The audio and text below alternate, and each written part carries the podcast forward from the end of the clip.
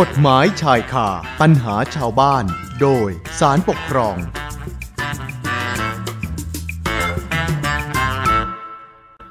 ละค่ะเข้าสู่ช่วงเวลากฎหมายชายคาปัญหาชาวบ้าน โดยสารปกครองกันต่อนะคะ คุณฟังคะปัจจุบันนี้เรื่องการต่อเติม ดัดแปลงอาคารบ้านเรือนเนี่ยก็เป็นเรื่องที่ต้องบอกว่า ก็ทำกันทั่วไปนะคะนะเพื่อจะทำให้สามารถใช้ประโยชน์พื้นที่ได้ตามความต้องการของผู้อยู่อาศัยนะคะ ซึ่งก็อาจจะมีทั้งการต่อเติมห้องครัวทำลานจอดรถ นะคะหรือบางบ้านเนี่ยมีพื้นที่ว่าง ก็อาจจะต่อเติมทำเป็นห้องพักเพิ่มเลยก็ได้นะแต่ว่าบางครั้ง การต่อเติมดัดแปลงอาคารของเราเนี่ยมันก็อาจจะไปส่งผลกระทบ ต่อเพื่อนบ้าน เพราะฉะนั้นก็เลยจำเป็นจะต้องมีกฎหมาย ควบคุมอาคาร มาใช้บังคับนะคะ โดยใครก็ตามที่จะทำการต่อเติมอาคารนั้น ถ้าเอาให้ถูกต้องตามหลักกฎหมายจริงๆเนี่ยนะคะ จะต้องขออนุญาตจากเจ้าพนักงานท้องถิ่นซะก่อน ถ้าหากพบว่ามีการฝ่าฝืน ก็อาจจะมีความผิดตามกฎหมายควบคุมอาคารได้นะคะ ส่วนประเด็นที่เราจะนำมาคุยกันในวันนี้เนี่ยก็เเป็นเรื่องเกี่ยวกับการดัดแปลงต่อเติมอาคารที่พักอาศัย คือเป็นกรณีที่เจ้าของอาคารเขาก็ดัดแปลงต่อเติมอาคารของเขาไปตั้งหลายปีแล้วนะคะ แต่ว่าต่อมาเนี่ยเจ้าพนักงานท้องถิ่นไปตรวจสอบพบว่าเป็นการดัดแปลงอาคาร โดยที่ไม่ได้รับอนุญาตนะก็เลยขอให้เจ้าของอาคาร มายื่นคำขออนุญาต แล้วก็แก้ไขเปลี่ยนแปลงให้ถูกต้อง แล้วแถมมีคำสั่ง ห้ามไม่ให้เข้า หรือว่าใช้ประโยชน์ในส่วนของอาคาร ที่มีการดัดแปลงต่อเติมด้วย ซึ่งแน่นอนว่าเจ้าของอาคารเขาก็ไม่เห็นด้วยกับคำสั่งที่ว่านี้ ก็เลยไปทำการ ยื่นอุทธรณ์คำสั่ง ซึ่งต่อมาคณะกรรมการ ได้มีคำวินิจฉัย แต่ว่าเป็นคำวินิจฉัยโดยรับฟังข้อเท็จจริง คลาดเคลื่อนค่ะ ก็เลยทำให้เจ้าของอาคาร ได้รับความเสียหายจากการปฏิบัติตามคำวินิจฉัยดังกล่าวที่ว่านี้ เจ้าของอาคารเขาก็เลยนำคดีไปฟ้องต่อศาลปกครอง เพื่อขอให้ศาลพิพากษา เพิกถอนคำวินิจฉัยอุทธรณ์แล้วก็ขอให้ชดใช้ค่าเสียหายให้กับ ผู้ฟ้องคดีด้วย รายละเอียดและบทสรุปของคดีที่ว่านี้จะเป็นยังไง ต้องติดตามนะคะ วันนี้เราจะพูดคุยกับอาจารย์อนุวงศ์ซาบุตร ที่ปรึกษาสำนักงานศาลปกครอง เดี๋ยวอาจารย์เล่ารายละเอียดให้ได้ฟังกันนะคะ สัญญาณพร้อมแล้วค่ะ สวัสดีค่ะอาจารย์คะ ครับ สวัสดีครับ คุณสุนันท์และคุณผู้ฟังที่เคารพทุกท่านครับ ค่ะ อาจารย์คะสำหรับคดีที่จะนำมาเล่าสู่กันฟังในวันนี้เนี่ย ที่มาที่ไปของเรื่องเป็นยังไงล่ะคะ ครับเอ่อเรื่องนี้นะครับที่มาเอ่อก็เริ่มมาจากปี 2523 นะครับเอ่อผู้ฟ้องคดีเนี่ยเขาได้ซื้อที่ดินเอ่อพร้อมสิ่งปลูกสร้างในเขตพื้นที่เขตบางซื่อนะครับเอ่อกรุงเทพมหานครนี่เองนะครับ จากนั้นในปี 2526 เนี่ยผู้ฟ้องคดีเนี่ยก็ได้ทำการดัดแปลงต่อเติมอาคารอย่างที่คุณสุนันได้กล่าวไว้เมื่อสักครู่นะครับแล้วก็ได้อยู่อาศัยในอาคารหลังนั้นมาเป็นเวลาหลายสิบปีครับ ครับต่อมาครับ ในปี 2553 เนี่ย เจ้าหน้าที่เขตบางซื่อเนี่ยก็ได้ตรวจสอบพบว่าอาคารของผู้ฟ้องคดีเนี่ย ได้มีการดัดแปลง ต่อเติมอาคารบริเวณชั้นที่หนึ่งนะครับ โดยต่อเติมหลังคาโครงเหล็กมุงกระเบื้อง แล้วก็บริเวณชั้นที่สองเนี่ย ก็ต่อเติมหลังคาโครงเหล็กมุงกระเบื้องด้วยนะครับ และกระดัดแปลงกันศาสตร์คอนกรีตเสริมเหล็กนะครับ เป็นระเบียง ส่วนบริเวณชั้นที่สามเนี่ย ก็ได้ต่อเติมอาคารนะครับซึ่งมีลักษณะของการเปลี่ยนแปลงต่อต่อต่อเติมรูปแบบทรงนะครับ เรื่องสัดส่วนน้ำหนัก และก็เนื้อที่ของโครงสร้างของอาคารต่างๆ ซึ่งได้ก่อสร้างไว้แล้วนะครับ ผิดไปจากแบบเดิม และก็ไม่เข้ากรณียกเว้นตามกฎกระทรวงฉบับที่ 11 ซึ่งออกปีพศ 2528 นะครับ ออกความพระราชบัญญัติควบคุมอาคารพศ 2522 นะครับการดัดแปลงต่อเติมลักษณะดังกล่าวเนี่ยจึงเป็นการดัดแปลงอาคารโดยไม่ได้รับญาตจากเจ้าพนักงานท้องถิ่นครับ คุณสุนันครับ ครับอาจารย์คะอย่างไรก็ตามนะครับคุค่ะณสุนันท์ครับเอ่อเจ้าหน้าที่เขตก็เห็นว่าเอ่อกรณีของผู้ฟ้องคดีเนี่ย เป็นกรณีที่สามารถแก้ไขเปลี่ยนแปลงให้ถูกต้องได้นะครับเอ่อซึ่งเจ้าพนักงานท้องถิ่นเนี่ยเอ่อก็มีอำนาจที่จะออกคำสั่งให้เจ้าของอาคารเนี่ย ยื่นคำขออนุญาตหรือดำเนินการแก้ไขเปลี่ยนแปลงให้ถูกต้องภายในระยะเวลาที่กำหนดนะครับเอ่อก็เป็นไปตามมาตรา 41 แห่งพระราชบัญญัติควบคุมอาคาร พศ 2522 ครับ ครับหลังจากนั้นนะครับผู้ในวยการเขตบางซื่ออในคดีเนี่ยก็คือผู้ถูกฟ้องคดีที่หนึ่งเนี่ยนะครับซึ่งปฏิบัติราชการแทนผู้ว่ากรุงเทพมหานคร ในฐานะเจ้าพนักงานท้องถิ่นเนี่ยนะครับก็มีคำสั่งสามฉบับด้วยกันเนยนะครับ โดยคำสั่งฉบับที่หนึ่งเนี่ย ก็ให้ผู้ฟ้องเนี่ยระงับการดัดแปลงอาคารไว้นะครับ คำสั่งฉบับที่สองเนี่ยก็ห้ามไม่ให้ผู้ฟ้องคดีเนี่ย หรือบุคคลใด ๆ เนี่ย ใช้หรือเข้าไปในส่วนใด ๆ ของอาคาร ส่วนที่ดัดแปลงต่อเติมทั้งหมดนี่ยนะครับเพราะว่ามันจะเป็นอันตรายนะครับ แล้วก็คำสั่งฉบับที่สามก็ให้ผู้ฟ้องคดีดำเนินการแก้ไข แล้วก็ให้ยื่นคำขอนะครับ รับใบอนุญาตดัดแปลงอาคาร โดยได้ดำเนินการแก้ไขเปลี่ยนแปลงให้ถูกต้องภายใน 30 วัน นับแต่วันที่ได้รับคำสั่ง แล้วก็ให้ยื่นคำขอรับใบอนุญาตดัดแปลง อาคารต่อเจ้าพนักงานท้องถิ่น หรือดำเนินการแจ้งต่อเจ้าพนักงานท้องถิ่นครับค่ะนั่นครับค่ะ อาจารย์คะคือฟังดูแล้วเนี่ยเหมือนกับว่าแหมเขาก็ใช้อาคารของเขามานานพอสมควรนะคะ แต่ว่าหลังจากได้รับคำสั่งทั้งสามฉบับแล้วเนี่ยนะคะ ผู้ฟ้องคดีเขาเขาทำยังไงต่อคะอาจารย์ ครับเออขออนุญาตเรียนคุณสุนันท์และคุณผู้ฟังอย่างนี้นะครับว่า ภายหลังจากเอ่อได้รับคำสั่งทั้งสามฉบับแล้วเนี่ย ผู้ฟ้องคดีก็ได้ยื่นอุทธรณ์คำสั่งดังกล่าวนะครับเอ่อ ต่อคณะกรรมการพิจารณาอุทธรณ์ในเขตกรุงเทพมหานครซึ่งในคดีพิพาทคดีเนี่ยก็หมายถึงเป็นผู้ถูกฟ้องคดีที่สองนะครับก็ได้วิจัยอุทธรณ์แล้วนะครับ ก็เห็นว่าคำสั่งฉบับที่หนึ่งเนี่ยที่ให้ระงับการดัดแปลงอาคาร แล้วก็คำสั่งฉบับที่สองที่ห้ามไม่ให้ใช้หรือเข้าไปในส่วนใดๆของอาคาร ส่วนที่ดัดแปลงต่อเติมทั้งหมดเนี่ยถือว่าชอบด้วยกฎหมายแล้วนะครับ นะ คณะกรรมการก็ยกอุทธรณ์ครับคำสั่งสองฉบับนี้ครับ ส่วนคำสั่งฉบับที่สามครับ ที่ให้ผู้ฟ้องคดีดำเนินการแก้ไข แล้วก็ยื่นคำขอรับใบอนุญาตดัดแปลงอาคารเนี่ย โดยให้มีที่ว่างด้านหน้าระหว่างรั้วหรือแนวเขตที่ดินกับแนวผนังอาคารความกว้างไม่น้อยกว่าสามเมตร ตามกฎกระทรวงนะครับ ฉบับที่ 55 ที่ออกปี พศ 2543 แล้วก็ข้อบัญญัติกรุงเทพมหานครครับ เรื่องควบคุมอาคารพศ 2544 ซึ่งเป็นกฎหมายที่บังคับใช้ในปัจจุบันนั้นนะครับ คณะกรรมการ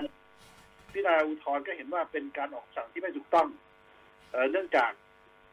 กฎหมายที่มีผลใช้บังคับในขณะนั้นเนี่ยผู้ฟ้องคดีดำเนินการดัดแปลงอาคารนะครับ เมื่อปี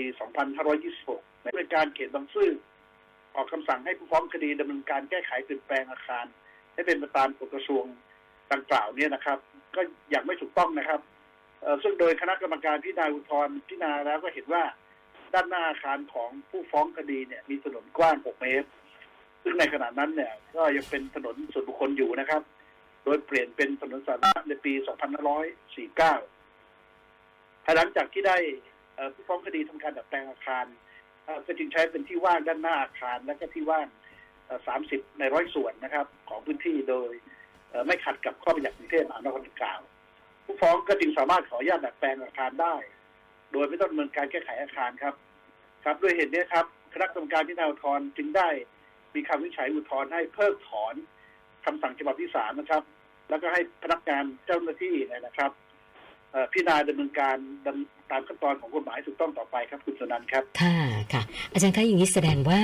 คือผู้ฟ้องคดีก็สามารถไปยื่นขอใบอนุญาตอ่าในเรื่องของการดัดแปลงอาคารได้โดยที่ไม่ต้องแก้ไขตามคำสั่งผู้ในวยการเขตแล้วอย่างนั้นใช่ไหมคะเอ่อใช่ครับ หลังจากนั้นเนี่ยผู้การการเขตเนี่ยเอ่อก็จึงได้มีคำสั่งฉบับที่สี่นะครับเอ่อให้ผู้ฟ้องคดียื่นคำขอรับใบอนุญาตดัดแปลงอาคาร ภายใน 30 วันนะครับ นับแต่วันที่ได้รับคำสั่งครับต่อจากนั้นเนี่ย ผู้ฟ้องคดีก็ได้รับได้จ้างวิศวกรให้คำนวณโครงสร้างนะครับ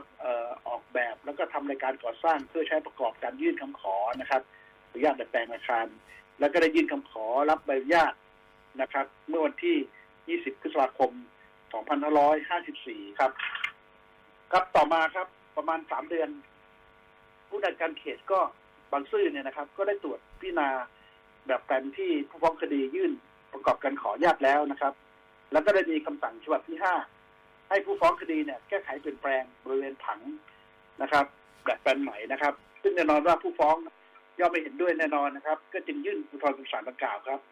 นะครับ จากนั้นเนี่ยคณะกรรมการพิจารณาอุทธรณ์เนี่ยก็ได้พิจารณาอุทธรณ์อีกครับนะครับ โดยรับฟังข้อจริงว่าถนนด้านหน้าของอาคารของผู้ฟ้องเนี่ยนะครับ ได้มีการจดทะเบียนโอนทางสาธารณะเมื่อวันที่ 20 กรกฎาคม 2525 ก่อนที่ผู้ฟ้องคดีจะดัดแปลงอาคารซึ่งเป็นข้อจริงที่แตกต่างจากข้อจริงที่รับฟังในคำวิจัยอุทธรณ์ครั้งที่หนึ่งนะครับนะคณะกรรมการที่นำอุทธรณ์นะครับ ก็จึงมีคำวิจัยในครั้งที่สองให้เพิกถอนคำวิจัยครั้งที่หนึ่งนะครับ ในส่วนที่ได้วิจัยให้เพิกถอนคำสั่งฉบับที่สามที่ให้ผู้ฟ้องคดีแก้ไข และก็ยื่นคำขอ รับใบอนุญาตดัดแปลงอาคารพร้อมทั้งพิจารณาอุทธรณ์คำสั่งฉบับที่สามอีกครั้งนะฮะนะครับ โดย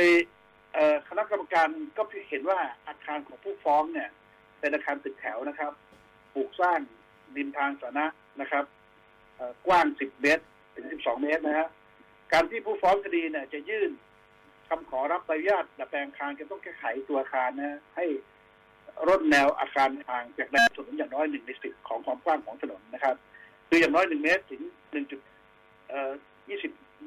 หนึ่งจุดสองศูนย์เมตรเนี่ยนะครับ ตามข้อบัญญัติกรุงเทพมหานครครับเอ่อซึ่งใช้บังคับอยู่ในขณะกระทำการดัดแปลงคารนั้นเป็นคุณแก่ผู้ฟ้องคดีมากกว่า มาใช้บังคับครับนะครับเอ่อเรื่องนี้ก็จึงมีคำวินิจฉัยให้เพิกถอนคำสั่งฉบับที่สามครับ แล้วก็ให้ผู้จัดการเขตบางซื่อเนี่ยออกคำสั่งให้ถูกต้อง ตามข้อเท็จจริงและข้อกฎหมายต่อไปนะครับเอ่อกับคำวินิจฉัยให้เพิกถอนคำสั่งฉบับที่ห้าที่ให้ผู้ฟ้องคดีแก้ไขเปลี่ยนแปลงแผนผังแบบแปลนต่างๆ แล้วก็แจ้งผลคำวินิจฉัยอุทธรณ์ให้ฟ้องผู้ฟ้องคดีทราบครับคุณสุนันท์คุณผู้ฟังครับ ค่ะค่ะคือดูแล้วแบบเป็นเป็นการวินิจฉัยแบบกลับไปกลับมา อันนี้ก็อาจจะสร้างความสับสนให้กับผู้ฟ้องคดีได้เหมือนกันนะคะอาจารย์ครับ ผมก็สับสนเหมือนกันครับคุณสุนันท์ครับ ค่ะนะฮะดูข้อจริงเรื่องนี้แล้วเนี่ยนะครับ เออมันเหมือนจะสับสนนะครับนะทีนี้ผู้ฟ้องก็ยังเห็นว่านะครับ การที่ผู้ในการเขตเนี่ยไม่ออกใบอนุญาตดัดแปลงอาคารภายใน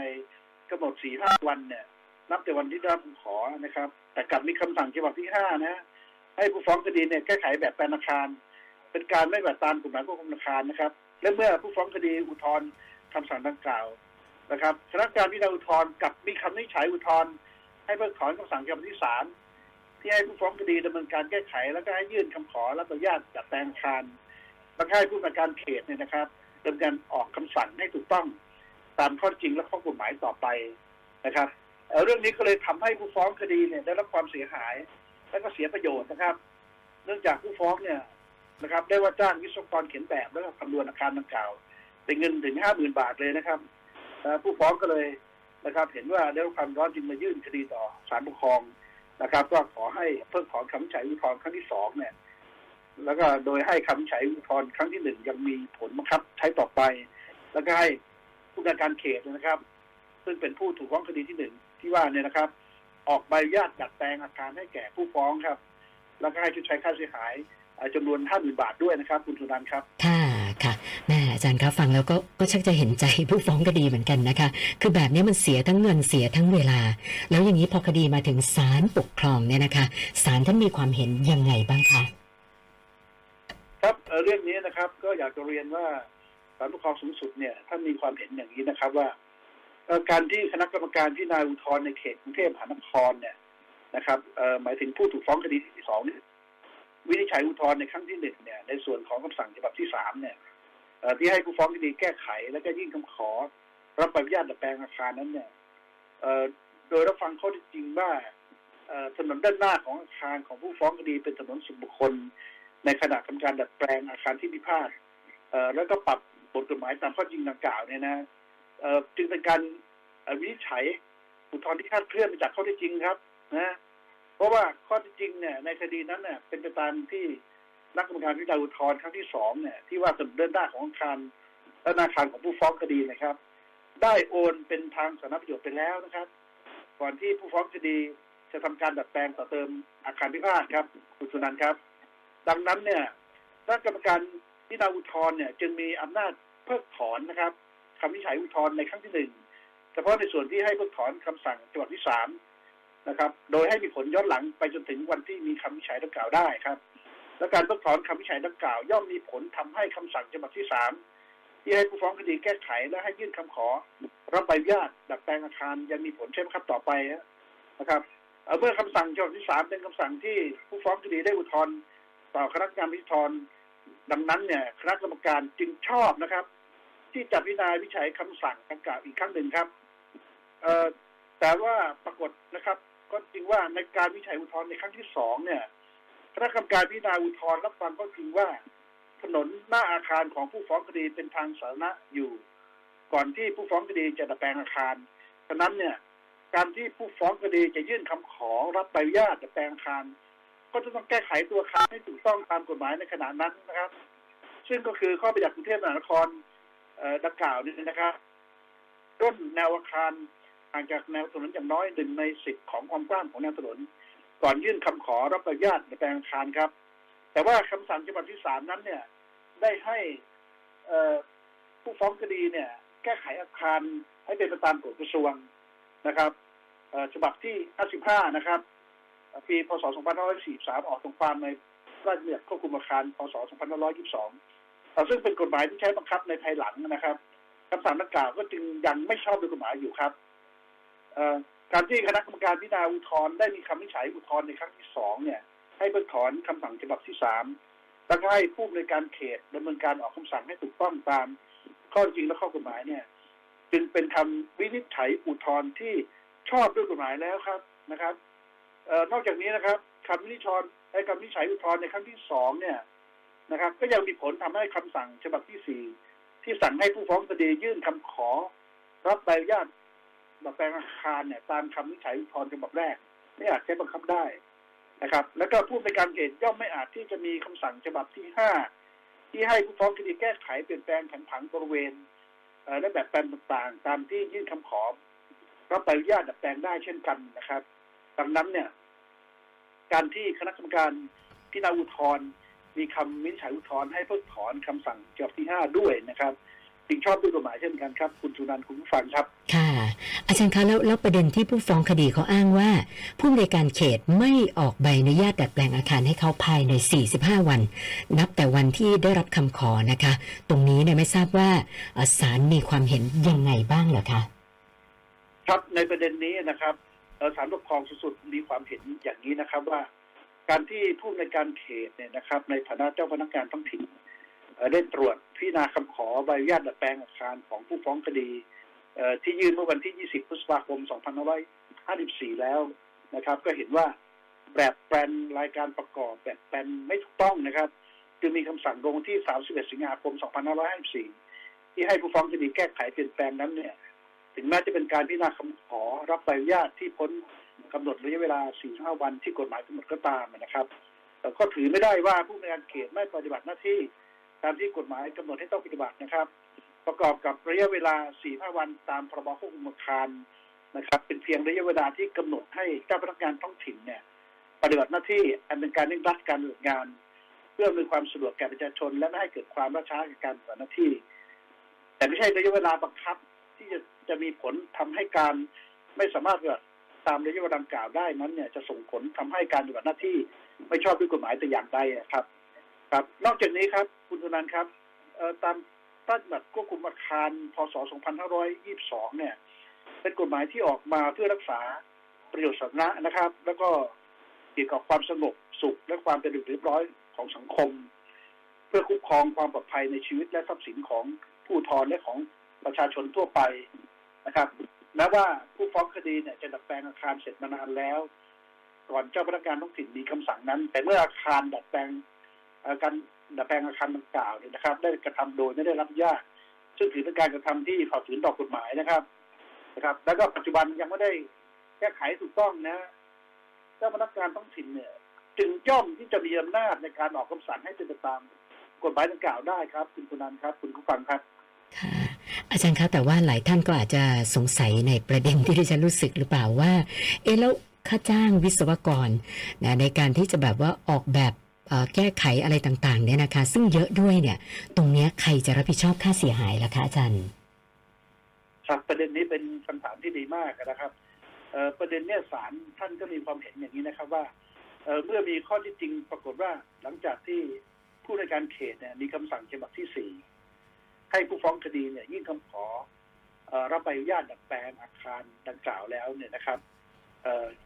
ซึ่งเป็นไปตามคำวินิจฉัยอุทธรณ์ครั้งที่หนึ่งเนี่ยนะครับ ของคณะกรรมการพิจารณาอุทธรณ์โดยผู้ฟ้องคดีเนี่ยก็ได้ว่าจ้างวิศวกรให้คำนวณโครงสร้างนะครับ วางผังแล้วก็ออกแบบทำรายการก่อสร้างนะครับ อาคารของผู้ฟ้องคดีนั้นเนี่ยคดีก็เพื่อประกอบการยื่นคำขอรับอนุญาตดัดแปลงอาคารตามคำสั่งดังกล่าวนะครับแต่ปรากฏต่อมาว่าคณะกรรมการพิจารณาอุทธรณ์เนี่ยได้มีคำวินิจฉัยในครั้งที่สองให้เพิกถอนคำวินิจฉัยในครั้งแรก ที่ไม่ถูกต้องตามข้อเท็จจริงนะครับ ซึ่งทำให้คำสั่งที่ให้ผู้ฟ้องคดียื่นคำขอรับใบอนุญาตนั้นสิ้นผลตามไปด้วยและประเด็นเนี่ยก็ทำให้แบบแปลนที่ผู้ฟ้องคดีเนี่ย ว่าจ้างวิศวกรดำเนินการไม่สามารถใช้ประโยชน์ได้อีกต่อไปนะครับ เนื่องจากผู้ฟ้องคดีจะต้องแก้ไขอาคารให้ถูกต้องเสียก่อน ความเสียหายที่ผู้ฟ้องได้รับ จากการที่แบบแปลนไม่สามารถใช้ประโยชน์ประโยชน์นะครับ ในการที่คำขออนุญาตดัดแปลงอาคารได้อีกออจึงเป็นผลโดยตรงมาจากการกระทำของ ผู้ในการเขตนะครับ แล้วก็คณะกรรมการพิจารณาอุทธรณ์นะครับ อย่างนี้เป็นการกระทำละเมิดต่อผู้ฟ้องคดีนะครับ คุณสุนันท์ครับเนี่ยเป็นไปตามมาตรา 420 แห่งประมวลกฎหมายแพ่งและพาณิชย์นะครับ ซึ่งกรุงเทพมหานครเนี่ยซึ่งในคดีเนี่ยคือผู้ถูกฟ้องคดีที่ศาลเนี่ย ซึ่งเป็นหน่วยงานของรัฐนะครับ ก็ต้องรับผิดชดใช้ค่าสินไหมทดแทนให้แก่ผู้ฟ้องคดีนะครับ ตามมาตรา 5 แห่งพรบความรับผิดทางละเมิดของเจ้าหน้าที่พศ2539 ครับ คุณสุนันท์คุณผู้ฟังครับ ค่ะ อาจารย์คะแล้วอย่างนี้กทมจะต้องชดใช้ให้กับผู้ฟ้องคดีเป็นเงินห้าหมื่นบาท ตามที่เขาขอมาเลยอย่างนั้นหรือเปล่าคะครับเออสำหรับจำนวนค่าเสียหาย ที่กรุงเทพมหานครต้องชดใช้ให้แก่ผู้ฟ้องคดีตามมาตรา5แห่งพระราชบัญญัติความรับผิดทางละเมิดของเจ้าหน้าที่พศ2539ที่ว่าเนี้นะครับ วิศวกรผู้รับจ้างเนี่ย ก็ได้ชี้แจงต่อศาลปกครองเป็นต้นว่า ได้รับค่าจ้างเพื่อดำเนินการจากผู้ฟ้องเป็นเงิน50,000บาทจริงนะซึ่งปรากฏตามเอกสารการรับเงินนะครับ มีหลักฐานชัดเจนนะครับ อีกทั้งได้ปรากฏว่าผู้ถูกฟ้องคดีที่ศาลเนี่ยได้ให้การโต้แย้งหรือคัดค้านความไม่ถูกต้องแท้จริงของเอกสารดังกล่าวแต่อย่างใดนะครับรวมทั้งไม่ได้มีการโต้แย้งเกี่ยวกับจำนวนเงินค่าจ้าง ด้วยพยานหลักฐานของผู้ฟ้องคดีนะครับ ก็จึงถึงพอที่จะรับฟังได้ว่า ผู้ฟ้องคดีเนี่ยได้จ่ายค่าจ้างในการคำนวณรายการก่อสร้างนะครับ ของผู้ฟ้องคดีให้แก่วิศวกรเป็นเงินห้าหมื่นบาท และถือเป็นความเสียหายที่เกิดขึ้นจริงครับนะครับดังนั้นเนี่ยคดีเนี่ยศาลปกครองสุดก็จึงพิพากษายืนครับ ตามศาลปกครองชั้นต้นที่พิพากษาให้กรุงเทพมหานคร คือผู้ถูกฟ้องคดีที่ศาลเนี่ยชำระเงิน ให้แก่ผู้ฟ้องคดีเป็นจำนวนเงินห้าหมื่นบาทนะครับ โดยให้ชำระให้แล้วเสร็จภายในหกสิบวัน นับแต่วันที่คดีถึงที่สุดครับคุณจุนันคุณผู้ฟังครับ ครับคดีเนี่ยเป็นไปตามคำพิพากษาศาลปกครองสูงสุดที่พ690ครับ2563 ครับ ค่ะ อาจารย์คะวันนี้ก่อนจะจบรายการนี้ อาจารย์มีอะไรจะฝากเพิ่มเติมกันอีกสักหน่อยไหมคะ ครับขออนุญาตนิดนึงนะครับ ก็อยากจะเอ่อเล่าว่าคดีเนี่ยน่าจะเป็นอุทาหรณ์สำหรับเจ้าหน้าที่ของรัฐนะนะครับ ว่าการที่เจ้าหน้าที่ของรัฐเนี่ยจะมีคำสั่งใด ๆ ต่อประชาชน นะครับ เจ้าที่รัฐเนี่ยจะต้องพิจารณาข้อเท็จจริงให้ถูกต้องเสียก่อนนะครับถึงจะปรับข้อจริงเข้ากับข้อกฎหมายได้ถูกต้องเพราะถ้ามีคำสั่งออกมาแล้วเนี่ยนะครับ ประชาชนเอ่อย่อมจะเชื่อถือว่าคำสั่งของเจ้าหน้าที่เนี่ยนะครับ มีความถูกต้องเอ่อแล้วก็จะปฏิบัติตาม แต่ถ้าในภายหลังเนี่ยคำสั่งที่ออกมาเป็นคำสั่งที่ไม่ถูกต้อง ก็จะทำให้ประชาชนที่ปฏิบัติตามเนี่ยได้รับความเสียหาย ประชาชนเองก็มีสิทธิ์นะครับที่จะเรียกร้องให้หน่วยงานรัฐนะครับ ซึ่งเป็นต้นสังกัดของเจ้าที่ชดใช้ค่าเสียหายให้แก่ประชาชนผู้นั้นได้อย่างเช่นคดีเนี้ยนะครับ ครับเอ่อก่อนจะจบเนี่ย ผมขออนุญาตฝากนิดนึงได้ไหมครับคุณชนันท์ครับค่ะเชิญเลยค่ะอาจารย์ครับ ก็อยากจะฝากข่าวประชาสัมพันธ์เอ่อสำหรับคุณผู้ฟังที่สนใจหรือประสงค์จะฟ้องคดีเอ่อปกครองทางอิเล็กทรอนิกส์เนี่ยนะครับ ก็สามารถทำได้โดยสะดวกในทุกเวลาและทุกสถานที่ที่ผู้ใช้งานสามารถเชื่อมโยงอินเทอร์เน็ตได้นะครับ โดยมีขั้นตอนการใช้งานที่เรียบง่าย เพียงสองขั้นตอนเท่านั้นเองนะครับซึ่งการฟ้องคดีปกครองทางอิเล็กทรอนิกส์เนี่ยมีข้อดีนะครับที่นอกจากจะทำได้โดยสะดวก และก็รวดเร็วแล้วนะครับผู้ฟ้องคดีเนี่ยยังไม่ต้องจัดทำสำเนาคำฟ้อง แล้วก็เอกสารประกอบตามจำนวนผู้ถูกฟ้องคดีที่ยื่นต่อศาลนะครับ เหมือนกับการฟ้องคดีในรูปแบบเอกสารนะครับ หรือหากท่านใดที่ประสงค์จะมายื่นเอกสารคำฟ้องด้วยตนเอง ขณะนี้สำนักงานศาลปกครองกลางก็ได้เปิดให้บริการช่องบริการด่วน หรือเรียกว่าฟัสเลนเนี่ยนะครับ เพื่ออำนวยความสะดวกแก่ประชาชน และก็หน่วยงานทางกองหรือเจ้าที่ของรัฐให้ได้รับบริการที่สะดวกรวดเร็วนะครับเอ่อสำหรับการยื่นเอกสารคำพูดความไม่ไม่เกินสิบแผ่นเนี่ยนะครับ ก็สามารถใช้ฟัสเลนนี้นี้ได้เลยนะครับโดยคู่กรณีก็สามารถใช้บริการได้ที่เอ่อศาลปกครองนะครับ ชั้นหนึ่งถนนแจ้งวัฒนะกรุงเทพครับ นะครับ นอกจากนี้นะครับ คุณผู้ฟังครับหากท่านใดต้องการจะปรึกษาคดีปกครอง ก็สามารถโทรไปสอบถามข้อมูลได้ที่สายด่วนสายปกครองหนึ่งสามห้าหรือจองคิวผ่าน ระบบเพื่อขอรับคำปรึกษาการฟ้องคดีได้ที่เว็บไซต์ของสารปกครอง w w w a d m i n c o r t c o t h ครับ คุณชนันท์คุณผู้ฟังครับ ค่ะ วันนี้ต้องขอบพระคุณอาจารย์อนุวงศ์ซาบุตร ที่ปรึกษาสำนักงานศาลปกครองนะคะ สละเวลามาพูดคุย ให้ความรู้กับพวกเรานะคะ ขอบพระคุณมากค่ะอาจารย์ขาครับ ขอบพระคุณครับ สวัสดีค่ะ กฎหมายชายคาปัญหาชาวบ้าน โดยสารปกครอง